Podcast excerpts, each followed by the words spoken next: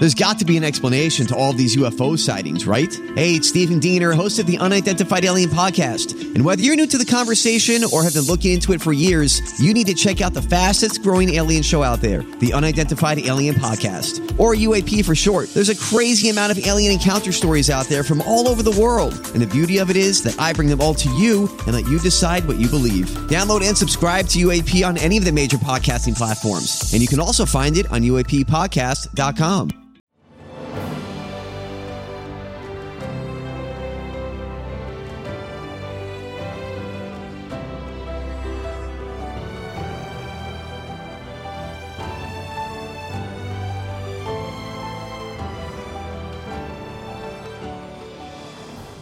Welcome to the newest episode of Beyond the Fame with Jason Fraley. I'm your host, Jason Fraley, picking the brains of the top filmmakers, musicians, and artists of our time. Chicago brings its Rock and Roll Hall of Fame horn section to MGM National Harbor this Friday.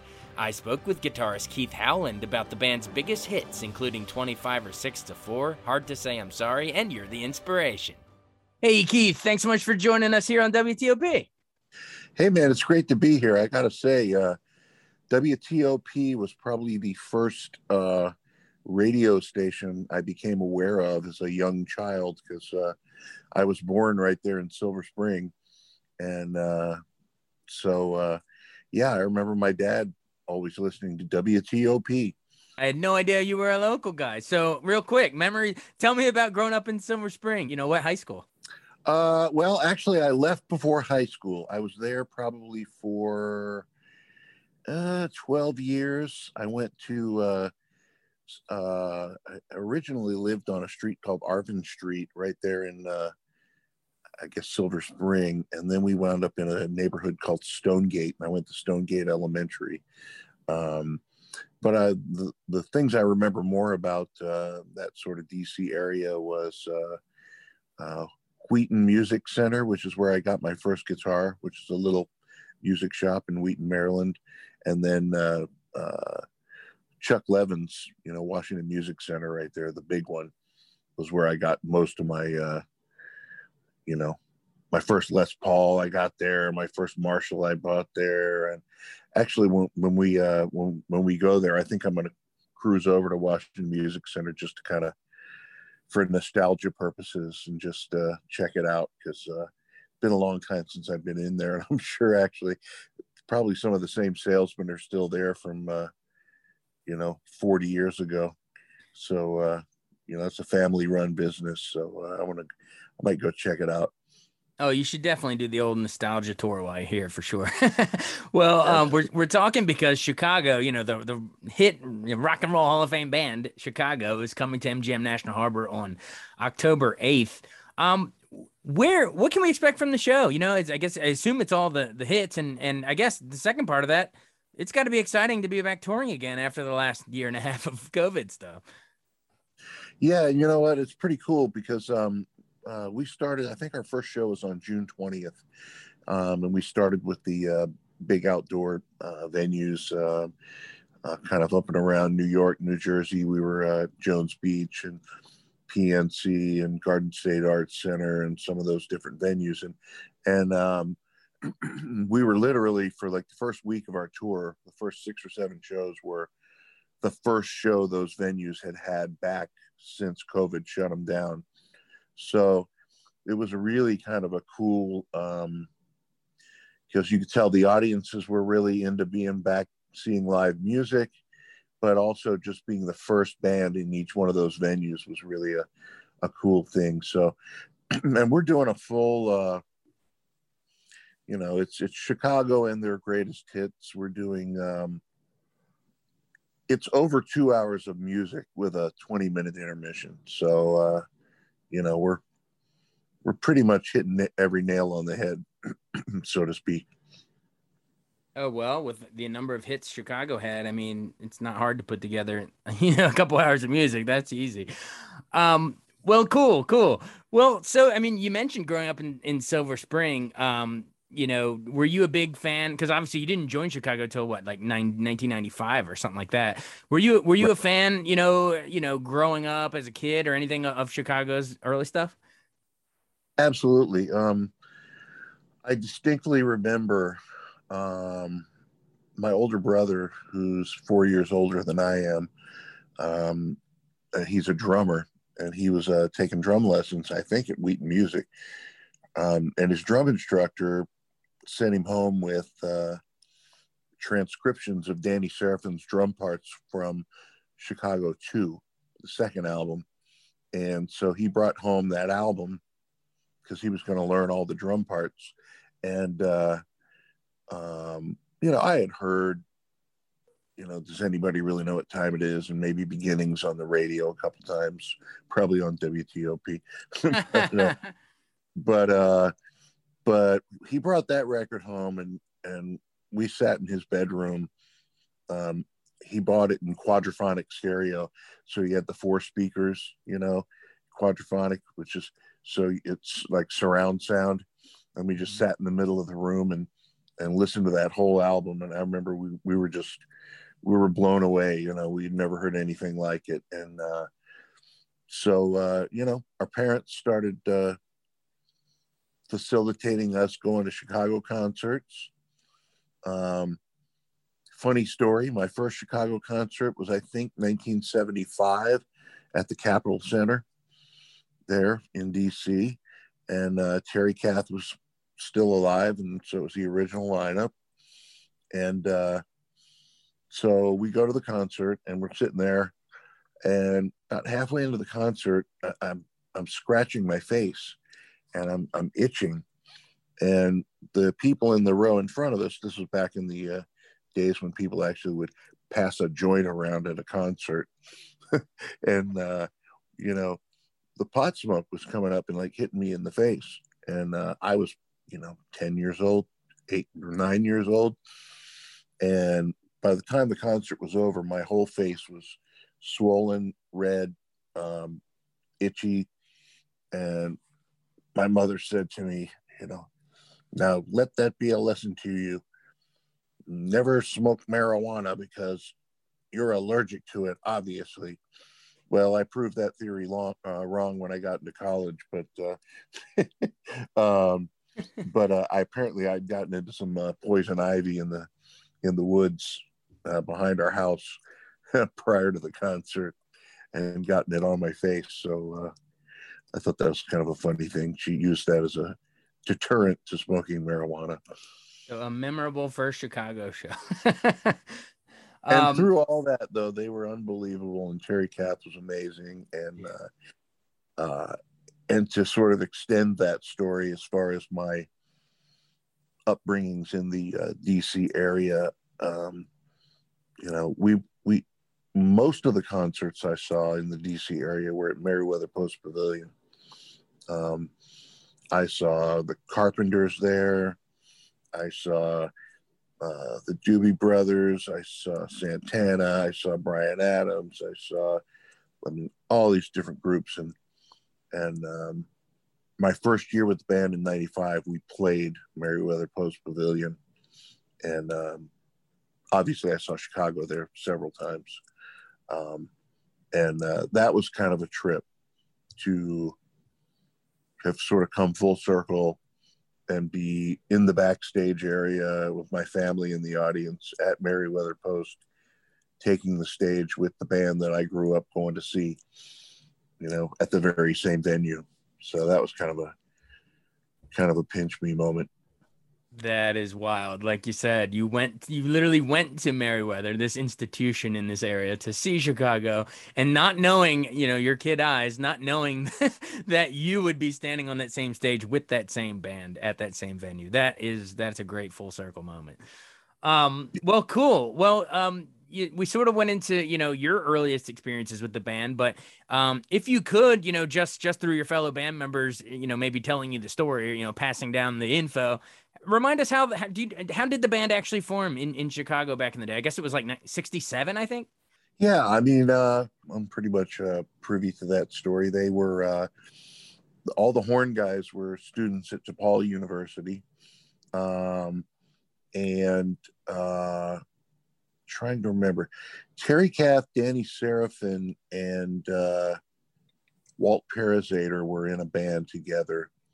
Um, and they actually toured, I believe, with uh, like a Dick Clark, um, some type of Dick Clark revue, some type of show huh. when they were teenagers. And uh, and then they decided, Walt decided that he thought be a good idea to put put together a, a rock and roll band with horns. And originally, Terry Kath was actually playing bass guitar, um, but he switched over to guitar. And I think Walt re- recruited Jimmy Pankow and Lee Loughnane from his buddies at DePaul to form the horn section. Um, and then, uh, and Danny was there. Peter Cetera came in a little bit late in the game. Um, they found Robert Lamm. Robert Lamm came in. Um, they auditioned him. He came in with a whole notebook full of song lyrics. And so Robert already had a bunch of songs written so they thought that was cool. And uh, so originally it was the six guys, and Robert was playing Hammond organ and actually playing the bass notes with his feet, you know, kicking bass pedals. And then they decided, well, we need to find a bass player.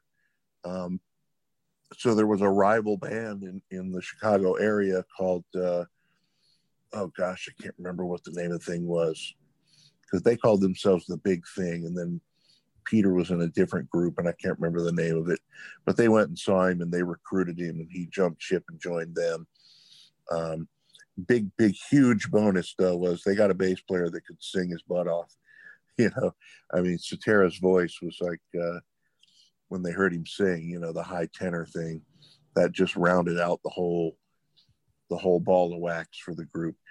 And so they started playing clubs around uh, Chicago, and mostly they were kind of a you know, I don't want to call them a supper club band, but they were like a, you know, they were wearing suits and ties and doing like choreographed dance moves and playing like Motown and and they were writing their own material, but they would try to sneak the songs in, and the club owners would would come down on them and say like, you know, you can't play that, can't play that original music, you know, you got to stick to the stuff that, that makes the people dance. So they would, so they kind of stuck to the story. And then the as Jimmy told me when Sergeant Pepper's came out, the Beatles record, they all uh, they all dropped acid and listened to Sergeant Pepper's, and the very next day they, they they declared, you know, forget this, we're not doing these cover tunes anymore. We're going to do our own thing. I think Terry Kath literally like ripped his suit off on stage as you know, legend has it. and they did the entire night of nothing but their original material. And the club owner came up and tried to shut them down. And apparently, Robert Lamm dove off the stage and jumped on the guy and started like a fist fight. a fist and then, of course, they, of course, they were fired. Um, so then, you know, at, at that point, they, they they went forward you know we are we are a legitimate original music rock band and that's all we're going to do and they you know they they got discovered by uh i guess it was uh, uh jim Guercio, i think it was either jim Guercio or clive davis i think it was Guercio who brought him out to la and then they started playing at the whiskey you know every week and building a following and then Jimi Hendrix came in and heard them and invited them to come on the road with him to open the show. Oh, they opened for that, Hendrix on the road? I didn't know that. Oh yeah. That was kind of the big that was the big exposure moment. They hadn't even I don't even think they'd released their first album yet. And and Hendrix took them on the road. So they opened for Hendrix and that that got them a lot of exposure. You know, in the really early days, Chicago was like uh they were considered sort of a kind of an underground prog rock, you know, um, you know, the college kids loved them, you know, because they were sort of edgy and political and proggy and you know not mainstream. Right. So you know so that's kind of how that all got going. And then uh you know the rest is history. Um, really wasn't until the second album though that they they broke huge, which was uh, when "Make Me Smile" came out as as a single.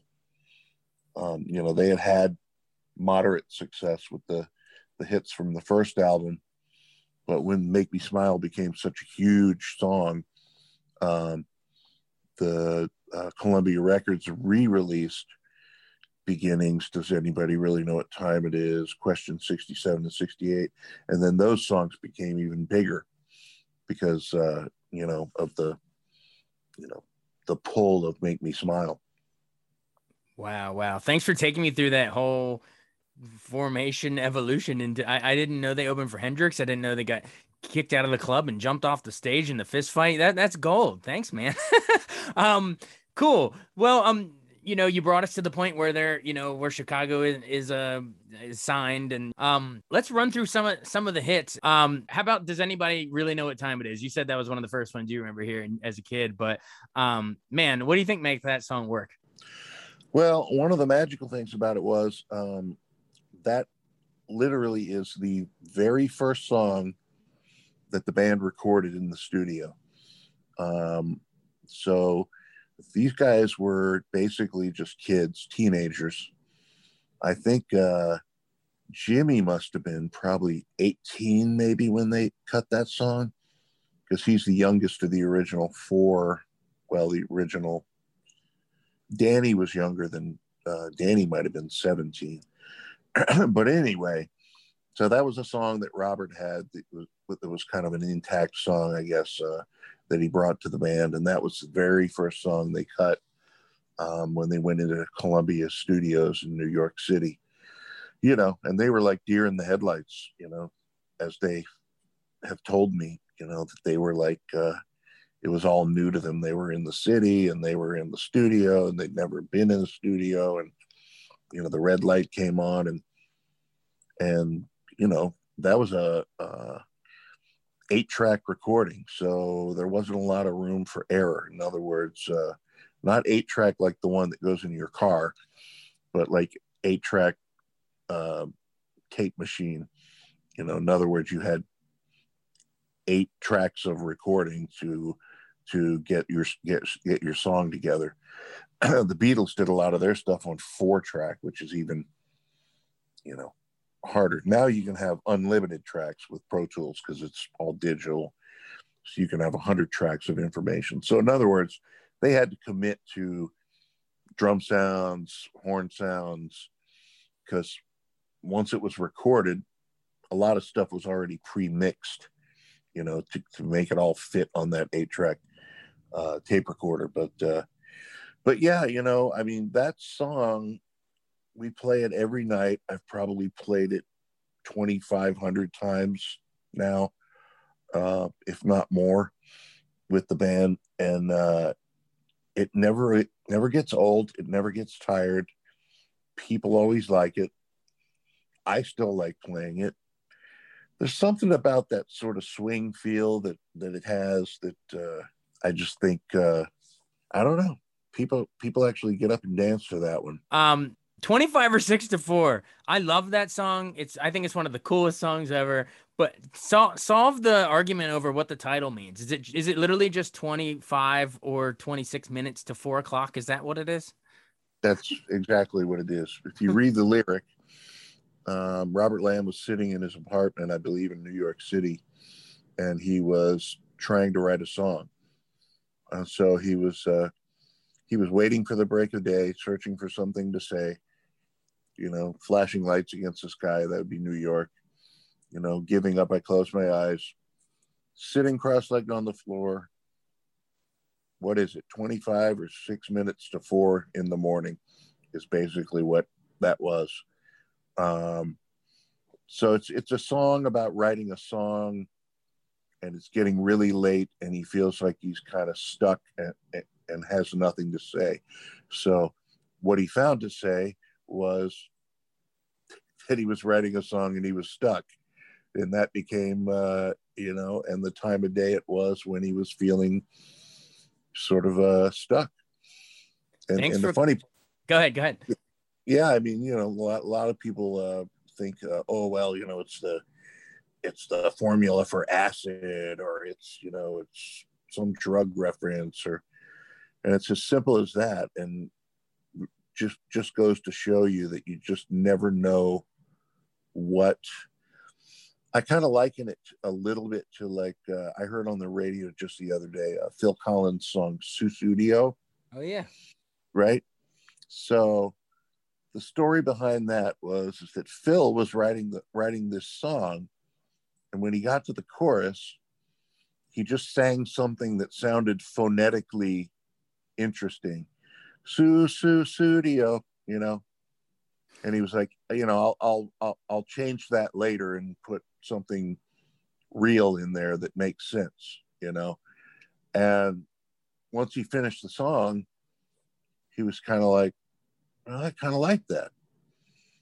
You know, it's, it's almost like, or Earth, Wind, and Fire, you know, body, ah, dancing in September, body, ah, what is, you know, the, the, one of, one of the outside songwriters was like, well, we've got to replace body, ah, with something that actually makes sense. And the, you know, Maurice White was like, no, I like it. You know, it sings well. Those placeholder lyrics become the real ones once you get used to it. Yeah, exactly. So, I mean, not that w- what Robert wrote was nonsensical, but it was it was real, literally just uh, like you say, a song about writing a song and a reference to the time of day.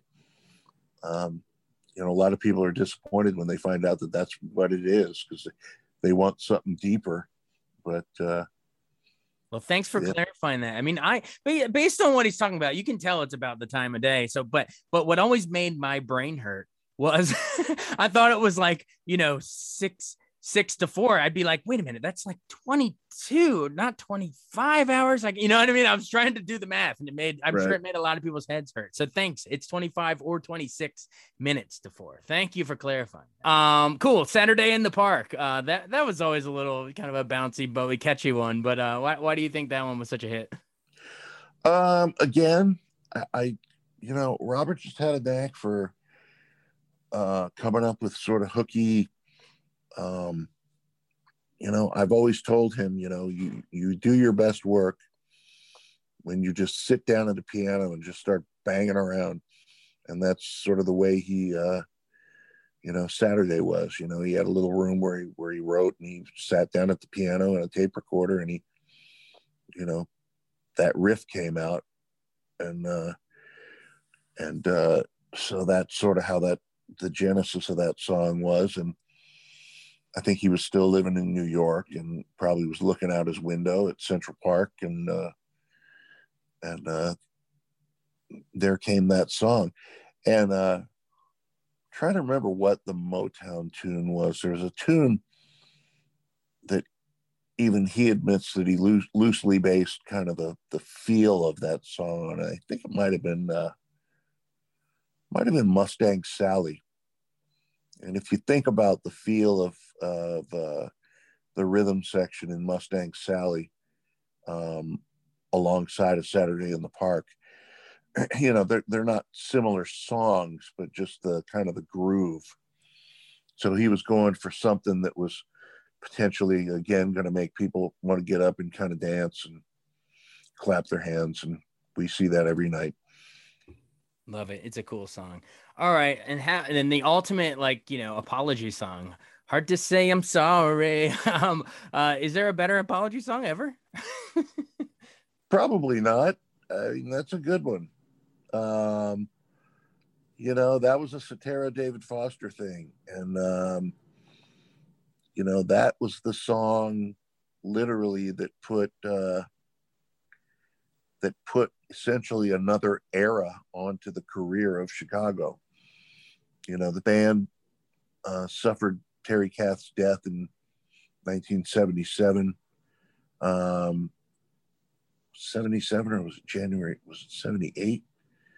I should know that. Um, but then, uh, you know, they made a couple records in the middle there after Guercio departed producing the band and after Terry uh, passed away, and they didn't really have a lot of commercial success. And then 1981, I guess it was, entered David Foster, um, who was coming off of uh, what had he done? He'd done a couple things for the Tubes. He'd produced Bill Champlin's solo stuff.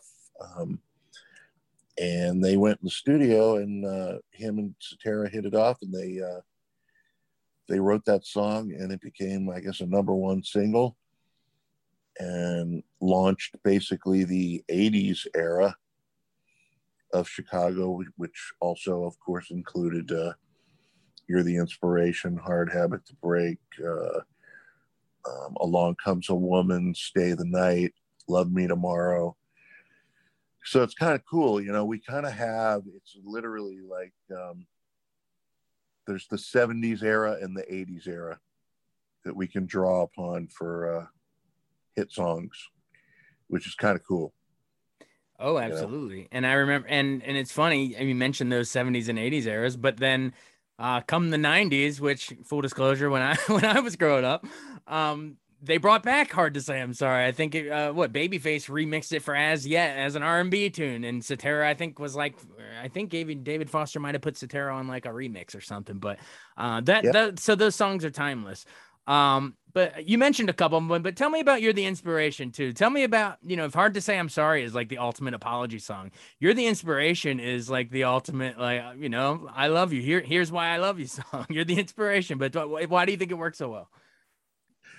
Well, you want to know the uh, the truth behind "You're the Inspiration" was um, Kenny Rogers was actually making a record, and uh, and Peter and David Foster got together and said, you know, hey, do you want to want to try to write a tune for uh, Kenny Rogers' new record?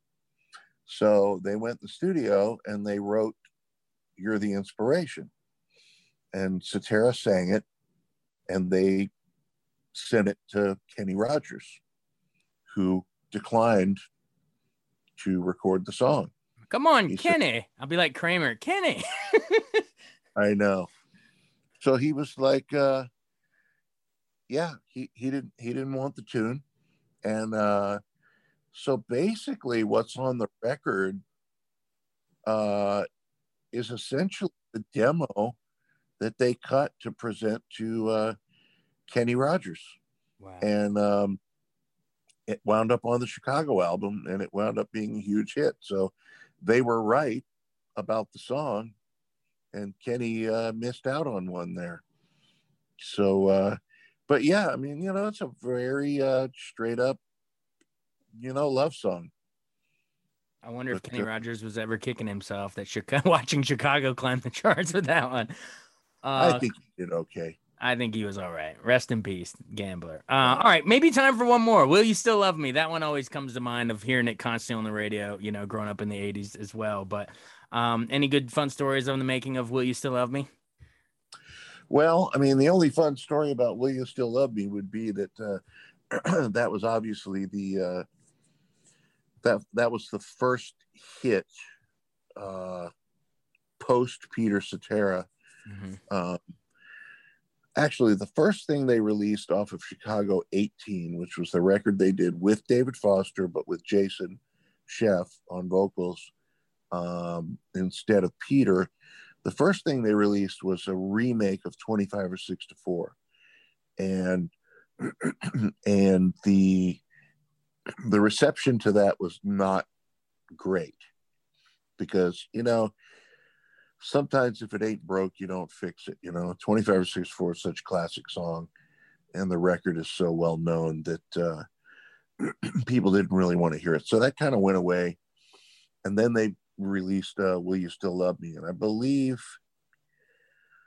I don't remember what, what chart, uh, I don't think it went to number three, maybe on the pop charts I'm seeing number th- whatever list I have, which who knows, but if it's right, but it says number three on the Billboard Hot 100. Yeah.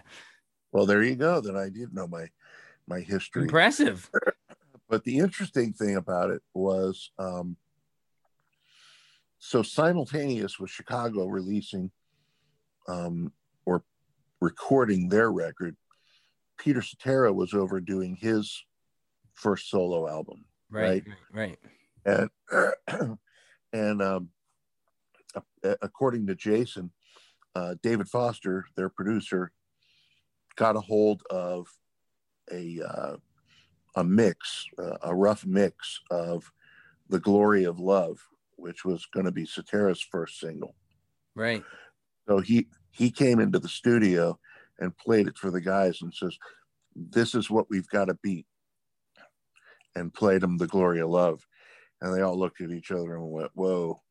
You know, this is going to be a huge hit, and it was. It was a number one record. It, it was uh, so. "Will You Still Love Me" was kind of their response to uh, uh, Glory of Love, and you know both songs were huge and both did really well, and so you know it was all uh, all good in the hood at that point. But uh, but yeah, I don't remember. I can't remember the songwriters on that. They were I, I think they were both outside writers on "Will You Still Love Me." I'm not mistaken. It says um, it says David Foster, Tom Keane, and Richard Baskin. But yes, uh, you're, you're right. Notable for Cetera leaving, and then uh, Jason Scheff as lead vocals. Yeah. Yep. I, I remember when I bought um, at the time I was living in Richmond, Virginia, and I remember I remember when Cetera left, and I was kind of like, oh boy, you know, this is huge.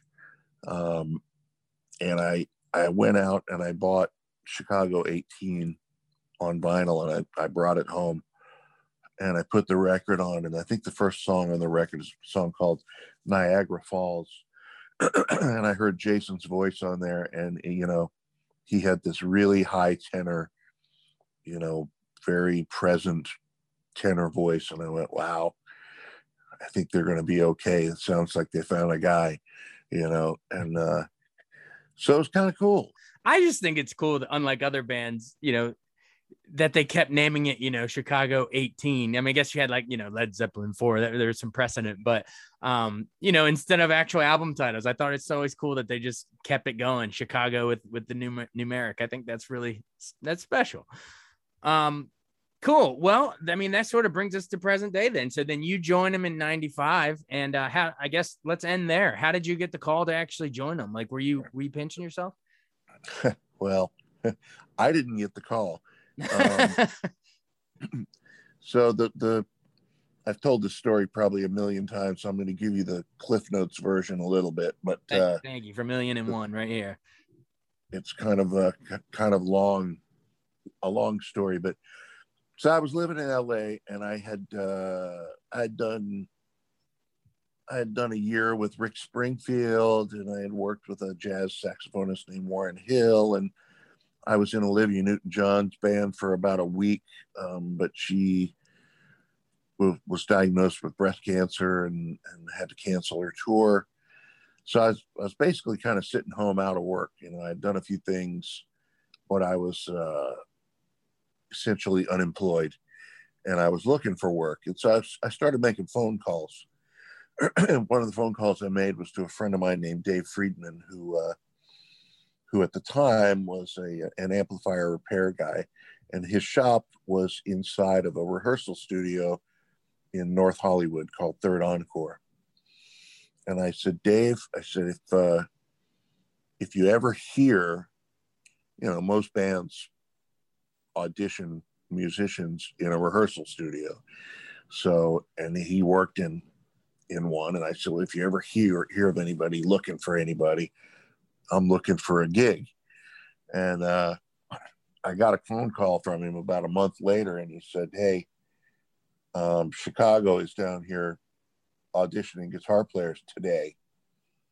And uh, and I went, Today? Couldn't you given me a little more advance warning? And he's like, he go, I, I just found out about it. And I was like, whoa. So I tried to call their management and they basically blew me off said, you know, we got eight guys we're listening to. It's a closed audition. Sorry, you know. And uh, so I was sitting in my my uh, in my house drinking a cup of coffee, and I was, what am I going to do now? I was like, that that would be the perfect gig for me, but how can I get them to listen to me? I I threw all my gear in my car and I drove down to Third Encore and I got I parked in the parking lot and I just essentially waited for the guys to show up. Um, they weren't there yet, and uh, one by one, I saw the guys walk into the rehearsal studio, and I was like, I can't talk to Robert Lamm. I can't talk to Jimmy Pankow. I can't talk to Walt Parazaider. I can't talk to Lee Loughnane.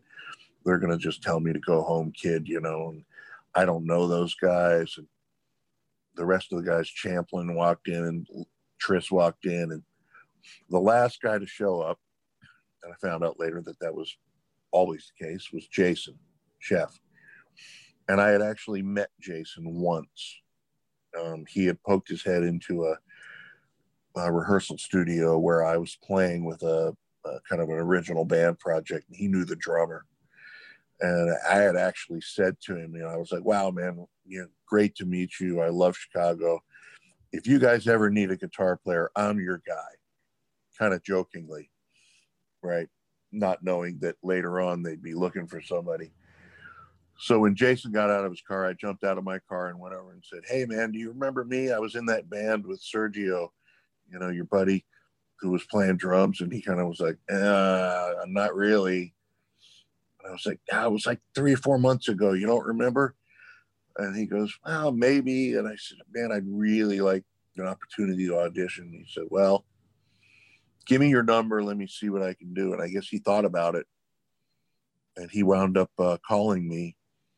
And he had talked the guys into uh, extending an extra day to listen to me. And so uh, I went down. I played six songs. Last one was 25 or six to four. Uh, uh, soon as song ended, the band called a band meeting out in the hallway and left me in the room alone. And uh, they came back in and they offered me the gig. So that was uh, that's how that happened. You know, I uh, I almost you know, hung up the phone and poured another cup of coffee and waited for the next opportunity. But I just thought, man, I can't let this pass me by. I'm to have to at least, I'm to help, to have to go outside my comfort zone a little bit, you know, and try to, try to make will this to happen. And it did. So, uh, that's my story and I'm sticking to it. well, you made Silver Spring proud for sure. And, uh, you know, and coming full circle with Merriweather and all the local connections, you made us proud, sir. Um, cool. Well, thanks so much for joining us. This, you've been really generous with your time. Um, wait, actually, real quick. I, so when the band goes in in the Rock Hall of Fame in 2016, then you've been playing with them for like over a decade or even almost two at that point. Um, close to, yeah, close two decades, 20, 21 years or something at that point. So how does that work? Like, so they obviously, I guess they just induct the standard is they induct the original members, but then you're like, hey, hey guys, like I, have been here for 20 years. Where don't I get to go up on stage? well, you know, that's always been a bone of contention with a lot of bands going into the Rock Hall because, uh, right. um, you know, even Jason Scheff, who actually had, who was with the group for 30 years and actually had several hit songs with the group, wasn't inducted. Right. Uh, they're very much about the original band members that created the original music in the early stages of, of a band's formation getting inducted. Haven't seen too many. I believe Michael McDonald got inducted with the Doobie Brothers. I guess they they deemed that his impact was significant enough um, to warrant that. But you don't see like a Sammy Hagar with Van Halen kind of a deal. Well, yes. Or did he go in with them? No, I don't think he did. He didn't. I am not sure. I don't know. That's a good question. I don't know. He should have. yeah, I mean, they were more successful with Sammy than, than Dave. I'm looking it up right now in real time during this interview. uh, yes, no, you are right. He he did go in with them as well. Yep, he did. So it was Sammy, Dave, Eddie, Alex, and Michael. That's it. Yeah. Right. It was uh, Sammy, Eddie, David Lee Roth, Michael Anthony, and Alex Van Halen. Yep. Right. So now we're getting into the weeds on something that, like, just this morning, Todd Rundgren was like, "Yeah, I'm going in, but I don't care. It's all about the music." And so, and here we go deep into the woods on on another band. But I think it's fun talking music. yeah, you know, the Rock Hall is kind of a, a thing that uh, you know, a lot of artists have uh, mixed feelings about it. Um, some have sort of reluctantly gone in, and some gladly accepted the honor. Um, just based on those kind of things alone, like I know a couple of couple of bands felt really, uh, you know, like they had members in their groups that were in their band for like 40 years, but the those guys weren't inducted, and they're kind of like, really, you know, this guy is just as important as, you know, Bob, who was in the band for three years, but you want to put Bob in because he was in the original lineup, you know, or whatever. I'm just being hypothetical, but you know what I mean. Yeah. So it's kind of a, it's kind, you know, it's kind of hit and miss there. Exactly. But either way, regardless of the accolades, it's really cool that Chicago um, has been around for so long and stuck around and it's still fresh in everyone's minds with all the hits over all the years. And you've been a big part of that for, for the last several decades. So congrats on that. Thanks for doing Silver Spring Proud. and uh, everyone, check out Chicago at MGM National Harbor on October 8th. Hey, thanks for doing this. This was a blast. Hey, man, no problem. I appreciate uh, you having me, Jason. Thanks so much for joining us on Beyond the Fame with Jason Fraley. Remember to hit the subscribe button and give us a five star rating if you like what you hear. We'll see you next time.